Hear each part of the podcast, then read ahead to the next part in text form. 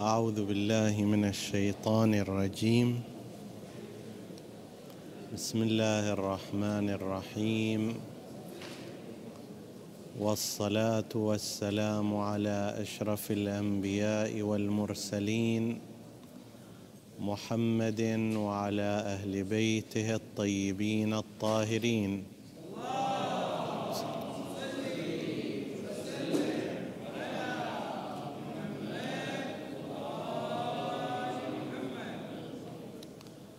السلام عليكم أيها الإخوة المؤمنون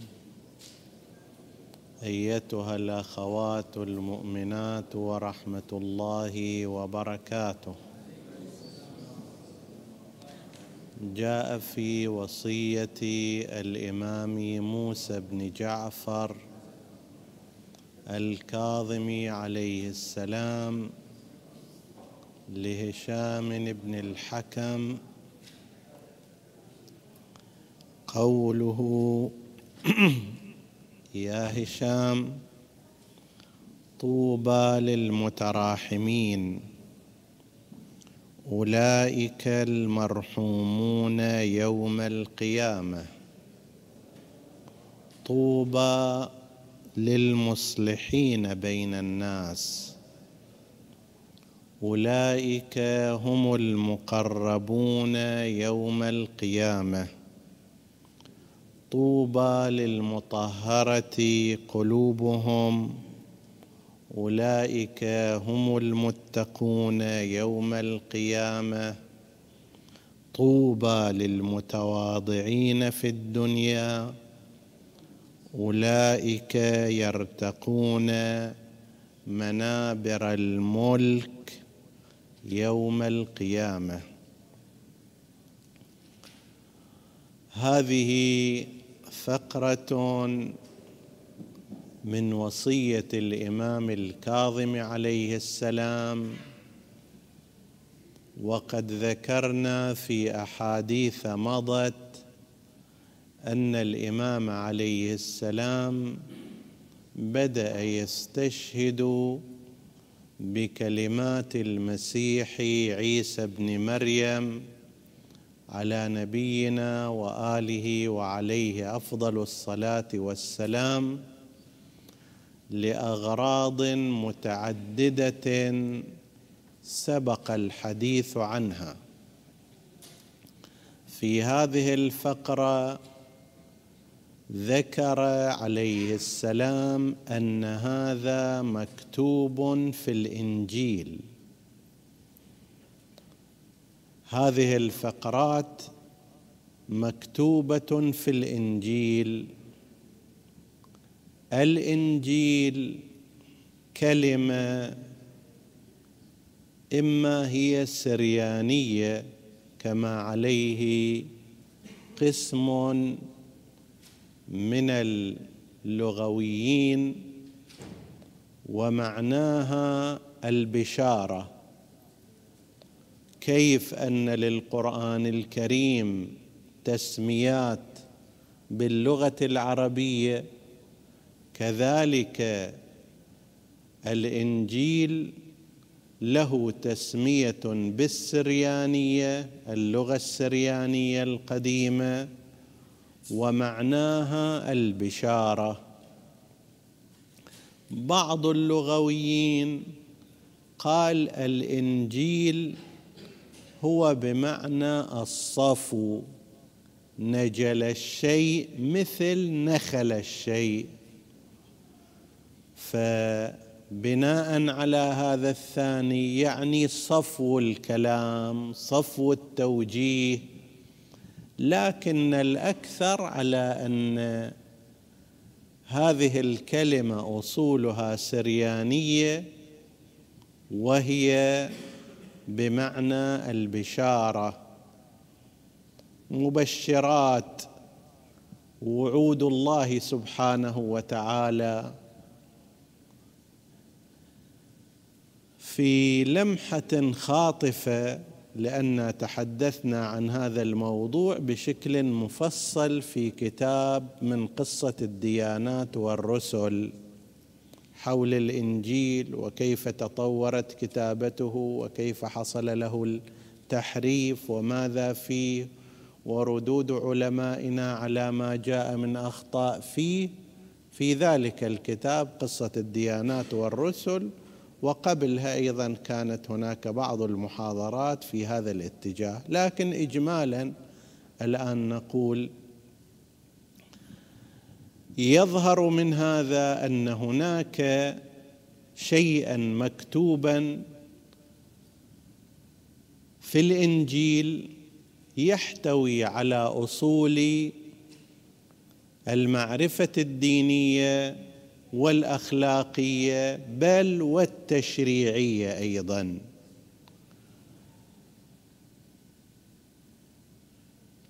وقد أشار القرآن الكريم إلى في سبعة عشر في سبع عشرة آية من آيات القرآن الكريم. تحدث فيها في القرآن الكريم عن الإنجيل بلسان التعظيم والتكريم وأشار إلى أنه فيه هدى ونور. وهكذا أشار إلى بشارة الإنجيل ونبيه برسول الله صلى الله عليه وآله. هذا الإنجيل الأصلي الذي ينظر إليه في القرآن الكريم بلسان بعين الاحترام ويذكر بلسان التعظيم. ربما لا يكون موجودا الآن في يد أحد من العلماء المسيحيين لأنهم يذكرون أن أول التدوين للمسيح التدوين لما قاله المسيح لما أخبر عنه. شلون عندنا نحن المسلمون صارت مشكلة تأخر كتابة السنة النبوية إلى حوالي سنة تسعة وتسعين هجرية عند مدرسة الخلفاء. تم النهي عن كتابة حديث رسول الله صلى الله عليه وآله وتدوينه. يظهر أن شيئا من هذا أيضا كان عند المسيحيين. ولذلك أكو ما يشبه الإجماع بين المؤرخين على أن أول تدوين بشري لما أثر عن المسيح من حكم ومن أقوال ومن توجيهات كان بعد ثلاثين سنة من رفعه إلى السماء كما عليه المسلمون أو من صلبه كما عليه المسيحيون. بعد ثلاثين سنة تم البدء في كتابة ما قيل عن المسيح وما سمع عنه وما أثر عنه. النسخة الأصلية للإنجيل وين؟ غير معروفة. غير معلومة. الكتابة بدأت بعد ثلاثين سنة واستمرت هكذا. كل يوم يزيد فد جزء كل يوم فد إنجيل جديد يطلع. واحد ينقل عن الثاني. حتى وصلت إلى تسعة وخمسين إنجيل. واحد من أصحاب عيسى بن مريم يكتب ذاك الثاني يكتب واحد آخر ينقل عنهما يزيد عليه وهكذا حتى وصل العدد إلى تسعة وخمسين انجيلا كلها مكتوب عليها إنجيل عيسى ابن مريم. فصارت ما فصار ما يشبه الفوضى في الأمر وهذه من مشاكل شنو؟ التدوين وتأخره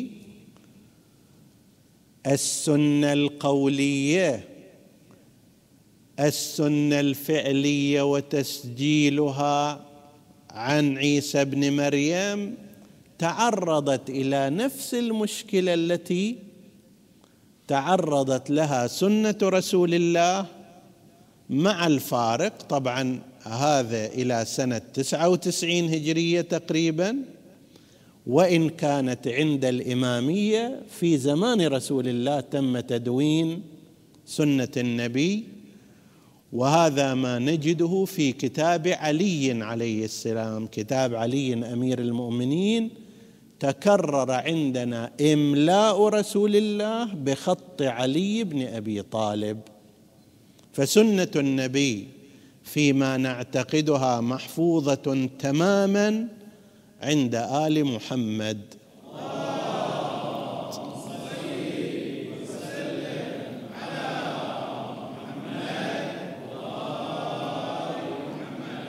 وهذه هي التي يشير إليها الإمام الباقر والإمام الصادق عندما يقولون ما نحن والرأي في شيء إنما هي أصول علم نتوارثها كابرا عن كابر عن رسول الله صلى الله عليه وآله.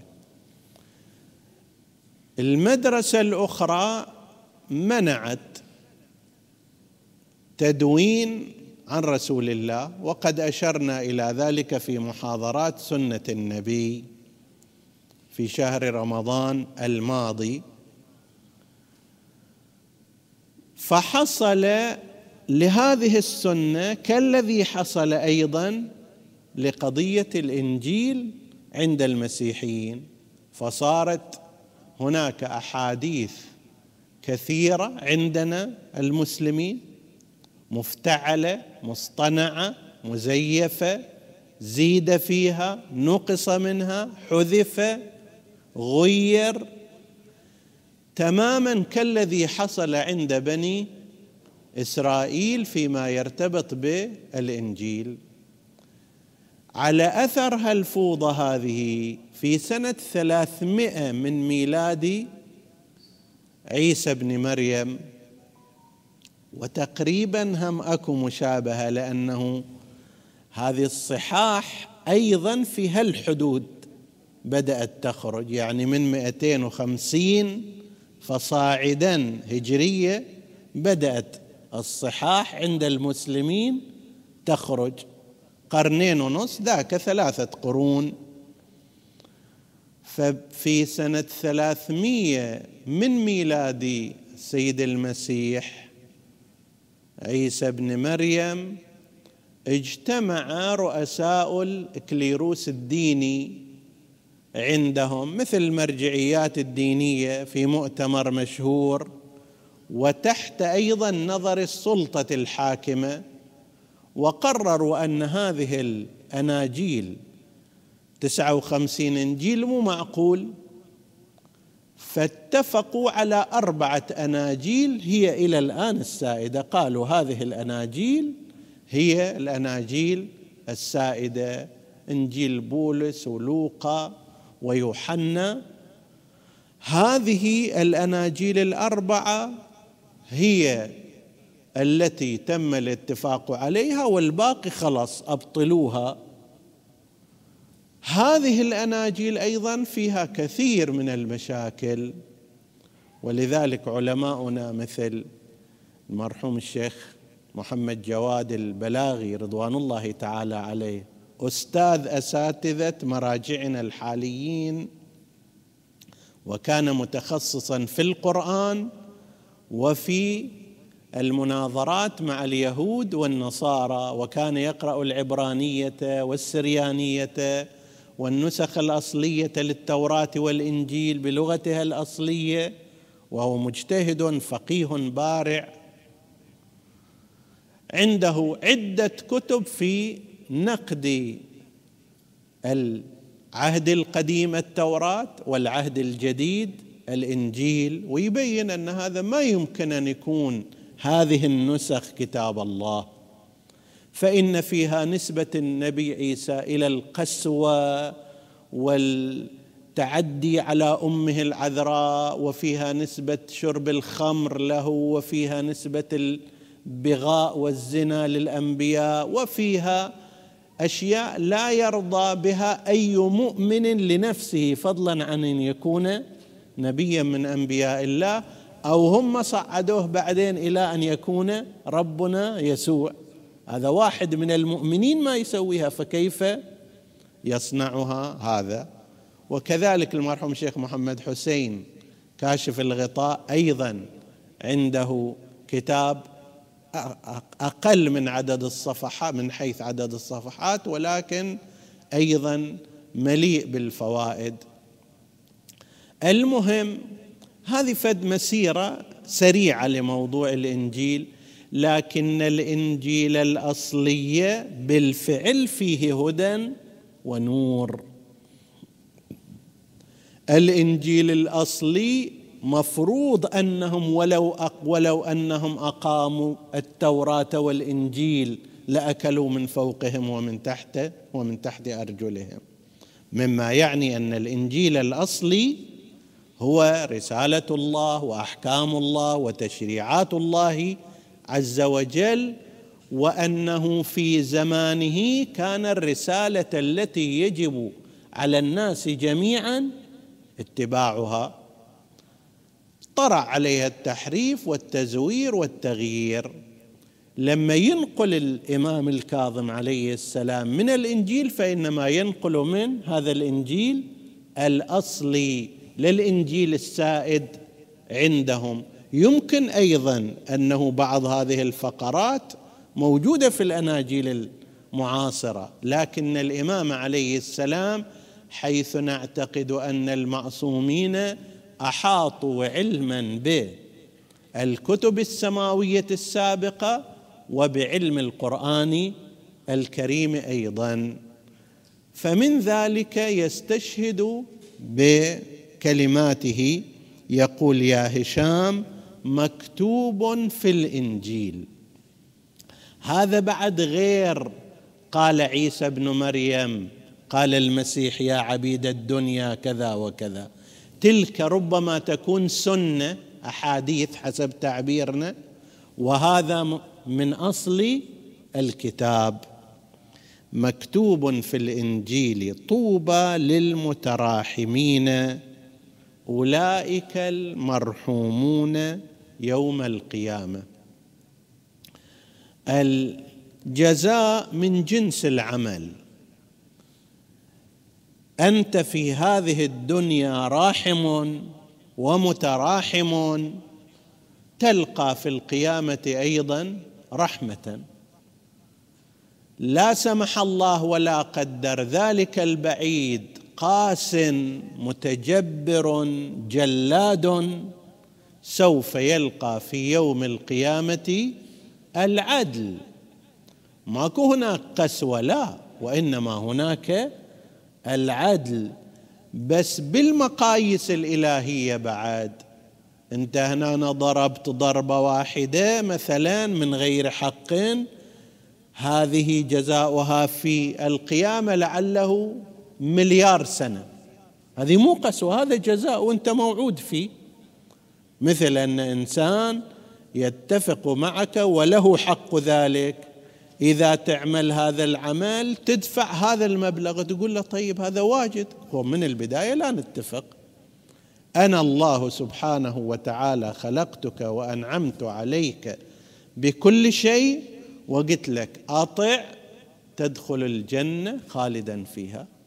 يابا أنا ما أطعتك إلا مثلا سبعين سنة ستين سنة. يقول ما يخالف. هذا بحسب الوعد الإلهي والله لا يخلف الميعاد. ما صليت لك إلا كل الأربعة وعشرين ساعة بس ساعة واحدة. ما يخالف. أنت تعوض بذلك دار الخلد. في المقابل أيضا نفس الشيء. تظلم غيرك. ممكن نصف ساعة من الزمان ممكن شتمه واحدة ممكن صفعة واحدة ممكن حرمان لكن هذا سوف يواجهك يوم القيامة عذاب شديد والشدة بمقاييس ربنا سبحانه وتعالى مو بمقاييسنا. فالجزاء هو من جنس العمل. أناس متراحمون في هذه الدنيا. رحمة. لا يقسو لا يتجنى لا يهين. إذا أخطأ على أحد بادر إلى الاعتذار. هذا قسم من الناس وقسم من الناس يفتخر بقسوته. مسحت به الأرض. انتظر من يمسحون بوجهك نار جهنم. مو أرض بعد. زين. المتراحمون يرحمهم الله. أولئك هم المرحومون. والله ما قصرت وياه. جاء شكل صفعت على وجهه ولا حتى يتوب مرة ثانية حتى لا يتعدى حتى لا كذا. زين جهز نفسك. أنت تقرر لنفسك ما سوف تواجهه في يوم القيامة. ترحم في هذه الدنيا ترحم. تقسو يعدل معك. طوبى طوبى قالوا هنا لأحد أسماء الجنة. العالية أنها طوبى وهي مشتقة من الطيب. الجنة طيبة يقال لمن؟ يشرف عليها نسأل الله لنا ولكم ذلك. طبتم ادخلوا هذه الأرض الطيبة هذه الجنة الطيبة. طوبى لكم هذا قول وقول أنه لا طوبى مثل مرحى مرحبا أهلا. طيب نوع من أنواع الاستقبال الطيب. بمضمون أن هذا طيب هذا ترحيب وهذا تطيب حسب التعبير. طوبى للمتراحمين في هذه الدنيا. ترحم. اخاك ترحم زوجتك ترحم ابنك ترحم جارك ترحم صغيرك ترحم عاملك. طيب رحمة أنت. وترى ما يضر الإنسان هذا الشيء ها؟ يعني هو الإنسان راح يتخذ موقف. مرة تتخذ موقف حسب عواطفك وليأججها الشيطان. مرة تتخذ موقف حسب ما تنتظره يوم القيامة. ينقل في أحوال الإمام زين العابدين عليه السلام أن أحد عبيده أساء. بعضهم قال كان عند الإمام شاة فكسر رجلها وبعضهم يقول غير ذلك أساء إلى الإمام. قال له فقال له الإمام لم فعلت ذلك؟ قال لأني أمنتك. لو كان مثلنا وأمثالنا وش يسوي؟ يقول ها من؟ أمن العقوبة أساء العدب أساء الأدب. جيبوا الخيرزانة طيب. الإمام ماذا قال؟ رفع يديه إلى السماء وقال الحمد لله الذي جعل عبدي يأمنني. أنا مو جبار. أنا مو قاسي. أنا ما أخوف. طيب. فهذه نعمة يحمد الإمام الله عليها أنه هو مأمون من قبل عبد من عبيده مع ذلك مع أن ذلك مسيء إليه. بس يقول الحمد لله الذي جعل عبدي يأمنني. هذا واحد.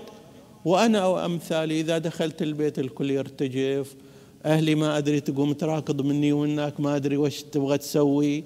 ابني يروح بسرعة يفتح الكتاب على أساس قاعد يراجع. طيب وحتى لا أعطيه آه، المقسوم من الشتم واللطم وما شابه ذلك. العام العامل المالي يركض مني العامل يا بش صاير. الحمد لله الذي جعل عبدي يأمنني. زين؟ طوبى للمتراحمين. أولئك المرحومون يوم القيامة. طوبى للمصلحين. بين الناس أولئك هم المقربون يوم القيامة. المصلح ماذا يصنع؟ يقرب القلوب. صحيح ولا لا؟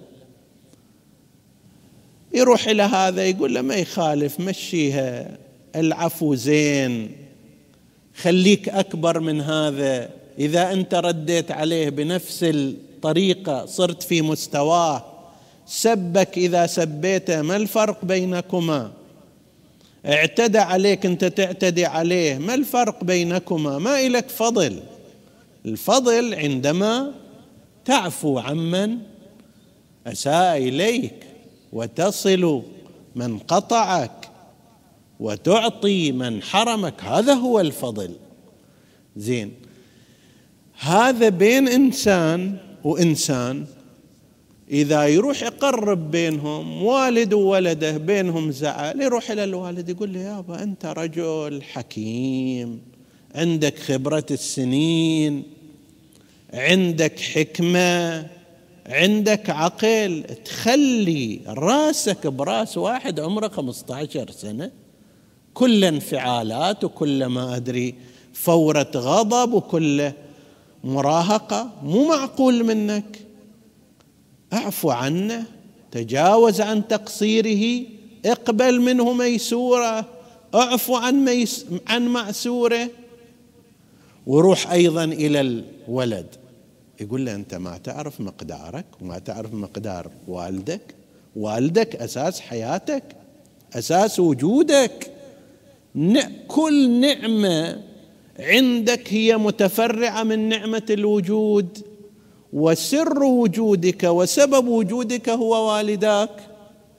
إذا عندك غنى فهو متفرع عن الوجود. إذا عندك معرفة وعلم فهو متفرع عن وجودك. إذا عندك كذا شخصيا وكل هذه فرع من نعمه والديك عليك وهي إيجادك. شلون تكلم والدك بهالطريقة؟ شلون تتعامل معه بهذا الأسلوب؟ شلون تتخذ منه هذا الموقف؟ صير آدمي.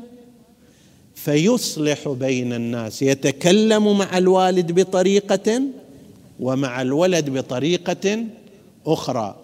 يروح إلى الزوج يتكلم معه يقول له يابا المرأة طبيعة تكوينها منفعلة طبيعة تكوينها عاطفية فهسه سبتك ولا تكلمت عليك ولا خشنت وياك هذا طبيعي.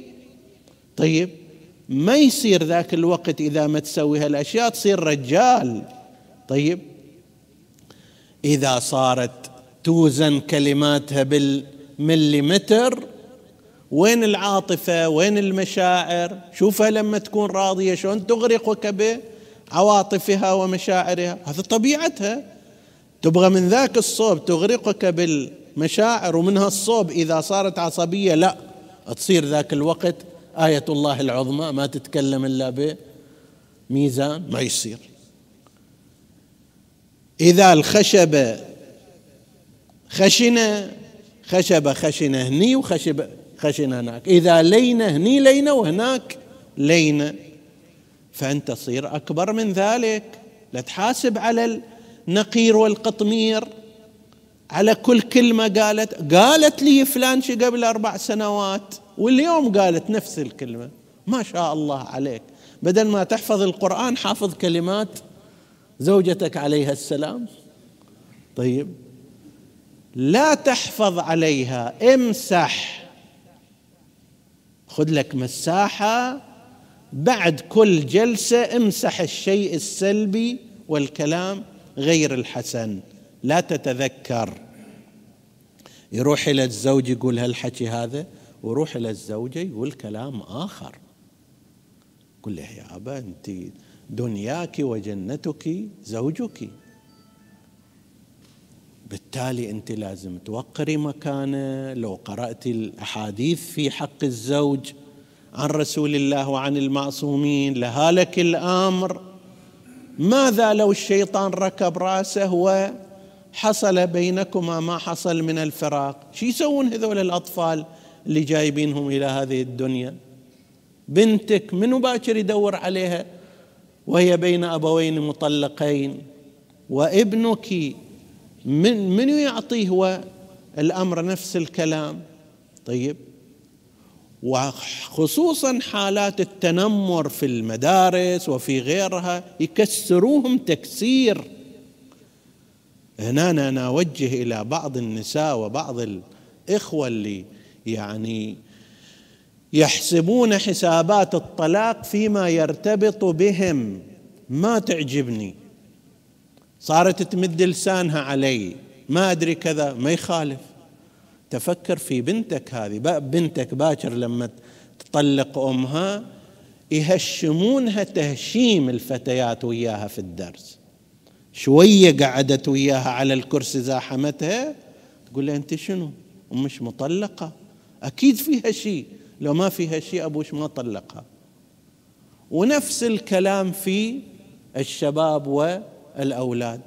فيكسرون شخصيتهم تكسير. عندنا حالات صارت أن بعض الفتيات يطلبون النقل من تلك المدرسة.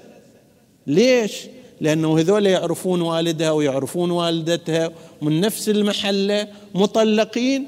كل يوم الذكر والورد مال الفتيات اللي وياها ما غششتها أبوش مطلق أمش. ما أعطتها قلم أبوش مطلق أمش. ما تكلمت وياها عدل ابوش مطلق أمك؟ وعلى هذا المعدل. فيروح إلى الزوجة أيضا ويقول لها حتى لو أساء إليك تفكري كيف تضحين من أجل بناتك؟ هذا ما محل التضحية. ليش صار عندنا الجهاد الأكبر للمرأة؟ حسن التبعل. حسن التبعل يعني إذا صار زوجها كريم وحنون ولطيف ومغرقنها في الخير يصير حسن تبعل؟ لا هذا طبيعي. إنما إذا صار شوية زفر الأخلاق قابض يده سيء الخلق هنا يتبين حسن التبعل شلون. فيروح إلى الزوجة ويروح إلى الزوج فيقرب بين الناس هذا النتيجة مالته طوبى للمصلحين بين الناس. لا يصير أب أعوذ بالله من هكذا آباء. أعوذ بالله من هكذا أمهات.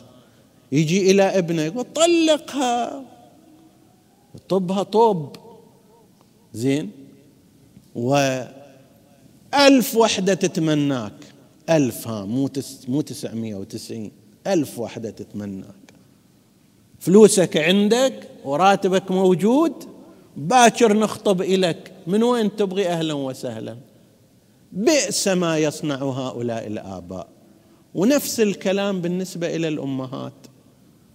أم تجي تقول أنا مالي شغل. يابا أصلحي. أصلحي. تكلمي. انصحي. مريها بالصبر مريها بالتحمل. زين؟ لأ لا يصنعون هذا الشيء. أنا بنتي عزيزة وبنتي كذا وما توطي راسها وهذا منو هذا شنو إلى آخره. وبالتالي تسلمها إلى المجهول.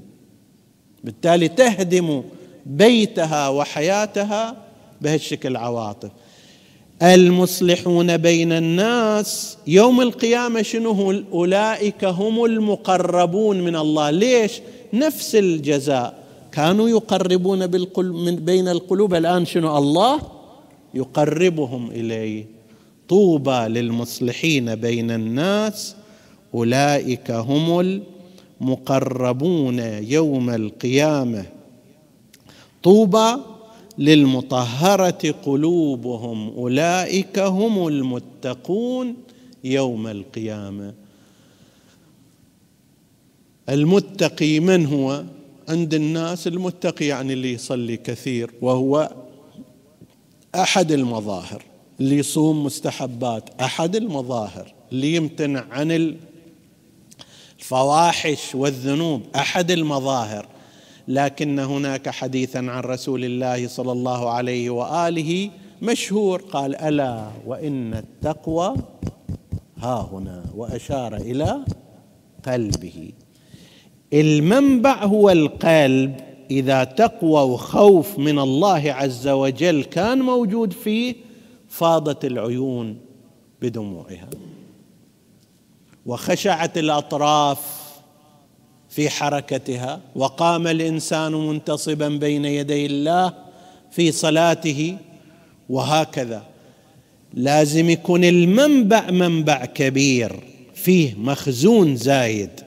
أما إذا واحد لا سمح الله المظاهر أكثر من الأصل الفرع أعظم من الأصل ليس هذه ظاهرة صحيحة.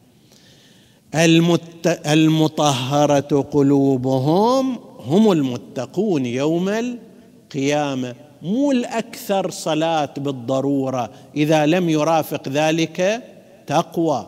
تزودوا فإن خير الزاد مو الأفعال بالضرورة مو الأعمال مو الأقوال وإنما خير الزاد التقوى. لأن التقوى إذا حصلت هاي تفيض. شجرة. شجرة كل ما كانت كبيرة وجذورها ممتدة تعطيك ثمار كثيرة. التقوى هو أصل الشجرة. ضعيفة راح تعطيك ثمار قليلة وأغصان قصيرة. لا قوية جذورها متفرعة مغروسة. ذاك الوقت تعطيك من الثمرات شيئا كثيرا. طوبى للمتواضعين في الدنيا أولئك هم الذين يرتقون منابر الملك يوم القيامة. سر التواضع أيها الإخوة أيتها الأخوات هو أن هذه كلمة أنا اشطب عليها قدر الإمكان قدر الإمكان. ما يمكن طبعا أن الإنسان يميت أناه في داخله. هذا ما يمكن إلا من عصم الله. ولكن بمقدار ما تضغط على هذه الأنا مالك ومالي ذاك الوقت أكون متواضعا. والله ما أنا قاعد أتكلم فوق المنبر واحد قاعد يطالع في في الجوال ماله. ليش هالشكل يسوي؟ ليش يعمل كذا؟ ما أدري كذا. أخلي في نفسي. طيب. قد لا يكون هذا حسنا في مثل ذلك المجلس. بس أنا إذا أريد أقمع الانا مالتي هذا واحد من الامتحانات. ما أعتبر أنه أنا قاعد أتكلم. لازم الكل إذنه عندي عينه في وجهي خشمه يشم رائحتي. طيب بالتالي قد يكون عنده شغلة ضرورية قد يكون كذا. كما قلت قد لا يكون هذا جيدا في بعض الحالات. ولكن أنا المتكلم ما لازم يكون عندي هالشكل حالة من الانفعال والضيق. ما يسمع كلامي. الله الله. زين. بعض الأحيان ناس القرآن يتلى ومع ذلك مشغولون عنه. أنا ما عندي نفس الثورة عليهم. فإذا يقدر الإنسان يقمع هذه الأنا في داخل نفسه وأمثال ذلك والله سلمت عليه وما التفت إلي أتخذ منه موقف إلى يوم يبعثون. لعله مشغول في ذهنه لعله فكرة يمه كثيرا ما يحصل الإنسان قاعد يطالع عينك عينه عليك بس فكرة في مكان آخر. لأنه ما سلم علي مع أن السلام مو واجب خلاص بعد هذا هذا فراق بيني وبينك. التواضع يبدأ بقمع الأنا والذات في نفس الإنسان. إذا لم تر نفسك شيئا زين. إذا نسيت صفتك في التعامل مع غيرك وأنا دكتور أنا شيخ أنا عالم أنا مهندس أنا شخصية خير إن شاء الله. قد يكون ذاك اللي أنت تقتحمه عند الله تحتاج إلى شفاعته يوم القيامة. أنت ما يدخلوك وهو يدخلوه تحتاج إلى شفاعته. ما عليك بالمظاهر. ولا باللباس ولا بالصفات. هذول المتواضعون في الدنيا منابر الملك في يوم القيامة منابر السلطة منابر العظمة تكون من نصيبهم. نسأل الله سبحانه وتعالى أن يجعلنا وإياكم من المتراحمين المتواضعين والمصلحين بين الناس. إنه على كل شيء قدير وصلى الله على محمد وآله الطاهرين.